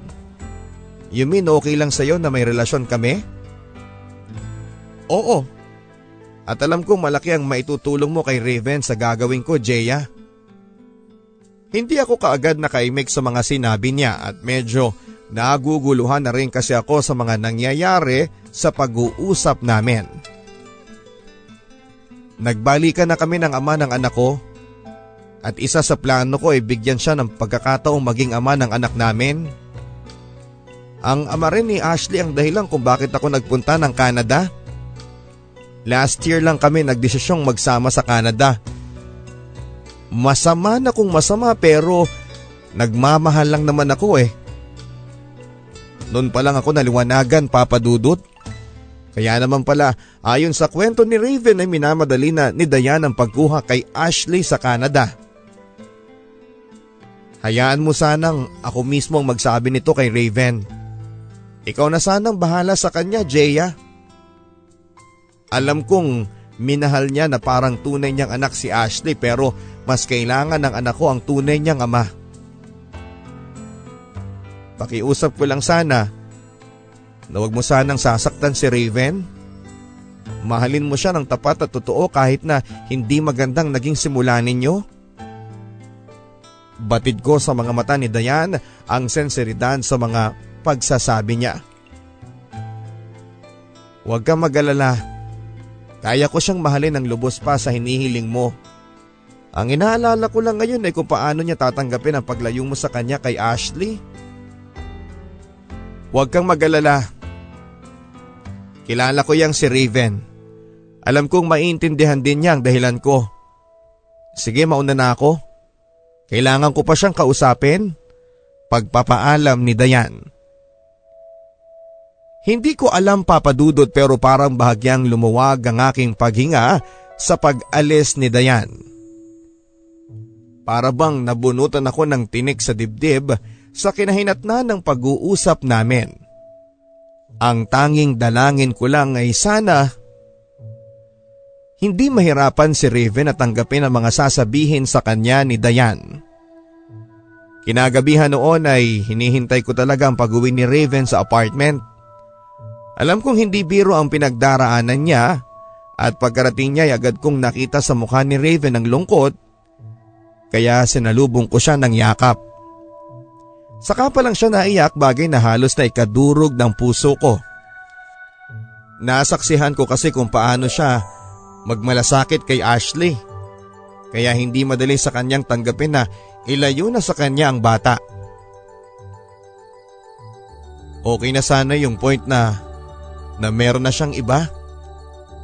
Pero hindi ko sukat akalain na nagkabalikan na pala sila nung lalaking yon. Sa kabila pala ng naging sakripisyo ko sa bata, hindi pa pala sapat yon. At parang hindi ko kayang malayo kay Ashley mahal. Para ko na rin anak yun eh. Pero ano bang laban ko sa tunay niyang ama, hindi ba? Tama na mahal. Wala kang kasalanan sa mga nangyari. Hindi ka nagkulang. Nakita ko ang lahat-lahat. Kung paano mo alagaan si Ashley at kung paano ka nagpakatatay sa kanya. Wala sa iyo ang mali mahal. Kaya tahan na. Ang sabi ko sa kanya habang hinahagod ko ang likuran niya. Andito lang ako para sa iyo mahal. Hinding hindi kita iiwanan. Dugtong ko saka ako hinigpitan ng pagkakayakap sa kanya. Hindi ko akalaing hahantong kami sa ganong sitwasyon ni Raven papadudot. Oo, Nagtagal nga ang relasyon namin pero hindi ko inasam na magkahiwalay sila ng asawa niya. Maging ako ay naluluhan na rin noon sa awa kay Raven. Nabalot ng lungkot ang apartment namin sa pag-uwi ni Raven. Ilang araw din na dinamdam niya ang pagkakalayo sa kanya ni Ashley. At may mga gabi ring naririnig ko siyang palihim na humihikbi. Hanggang sa dumating ang hindi namin inaasahan ng mga pangyayari. Nadadalas kasi ang pagsusuka ko tuwing umaga at pagkahilo at maging si Raven ay nagtataka na rin kaya nagpa siya kaming magpatingin sa doktor. Abote nga ang ngiti ni Raven papadudot nang sabihin sa amin ng doktor na buntis ako. Halos maglulundag pa siya sa saya nang klaruhin sa amin ng doktor na 8 weeks na akong nagdadalang tao. Maging ako ay tila ba gumaan ang pakiramdam nang makita ko kung gaano kasaya si Raven. Mula noon ay bumalik na ang sigla niya at lalo na noong ilawal ko na ang anak naming si baby Raya Grace. Lalo pang nadagdagan ng saya ni Raven nang sa wakas ay napawalang bisa ng kasal nila ni Dayan. Hindi mo lang alam kung gaano mo ko pinasaya mahal ko. Thank you for giving me a healthy baby girl, asawa ko. Lalo akong gaganahan sa pagtatrabaho nito eh. Dahil alam kong dalawa na kayong dadatnan ko sa pag-uwi ko. Maluhaluhang sabi ni Raven habang hawak niya si baby Raya. Sunod na naming pinagplanuhan papadudot ang pagpapakasal. Pinaalam ko na rin kay Dixie maging kay nanay ang tungkol sa pag-iisang dibdib namin ni Raven. Patawarin mo sana ako anak sa lahat ng mga pagkukulang ko sa iyo. Alam kong marami akong naging pagkukulang sa iyo pero pero sana ibigyan mo ko ng pagkakataong makabawi. Ang sabi ni nanay nang magkausap kami sa cellphone. Kalimutan na po natin yun, Nay. Patawarin mo rin sana ako sa mga nasabi ko sa iyo. Sana makapunta kayo sa kasal namin, Nay. Pangako, anak. Pupunta kami ng kapatid mo. Makakaasa ka. Ani ni nanay. Hanggang sa sumapit nga ang June 28, 2016, ang araw ng pag-iisang dibdib namin ni Raven. Hindi ko maipaliwanag ang kaligayahang nararamdaman ko sa aking paglalakad patungo kay Raven sa altar. Bakas din sa mukha ng mga tao ang kasiyahan para sa aming pagpapakasal. Napaluhan na lamang ako nang sa wakas ay naihatid na ako ni nanay sa pinakamamahal kong si Raven.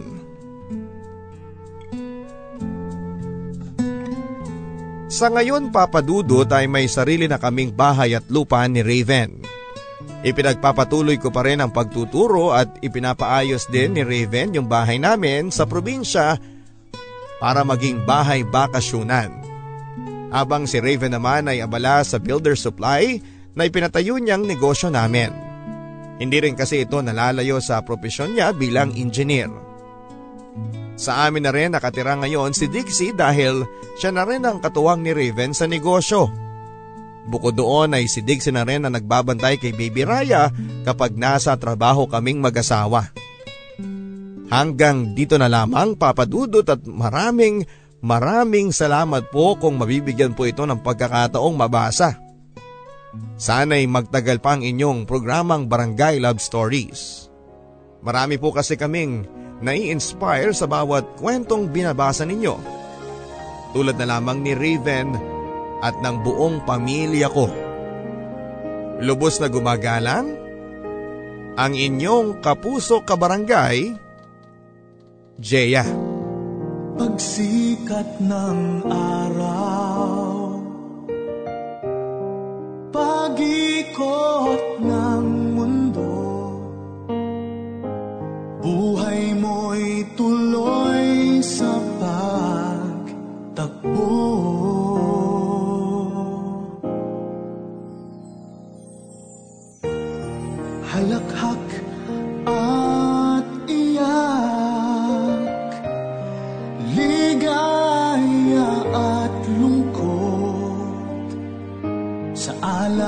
alaalay masinop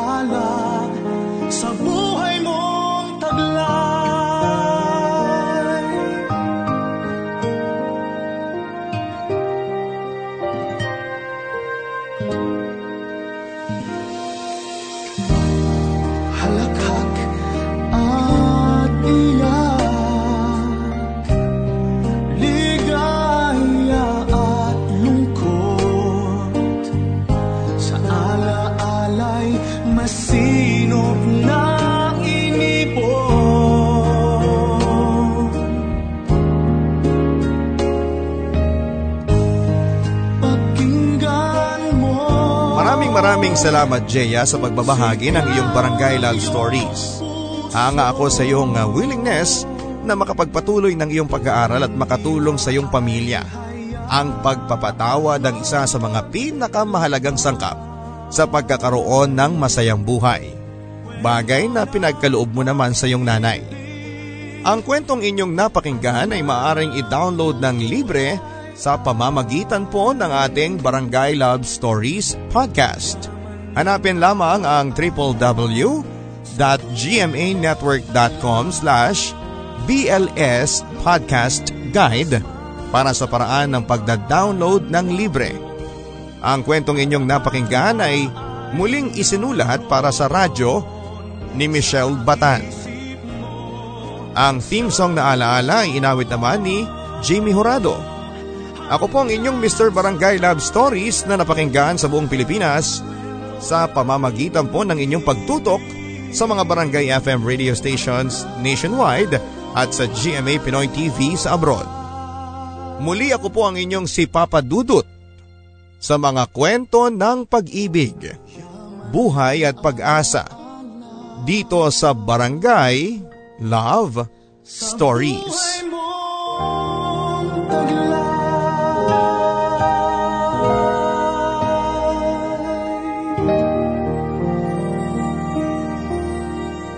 Mga kwento ng pag-ibig, kwento ng pag-asa at mga kwento ng buhay dito sa Barangay Love Stories. Love Stories. Love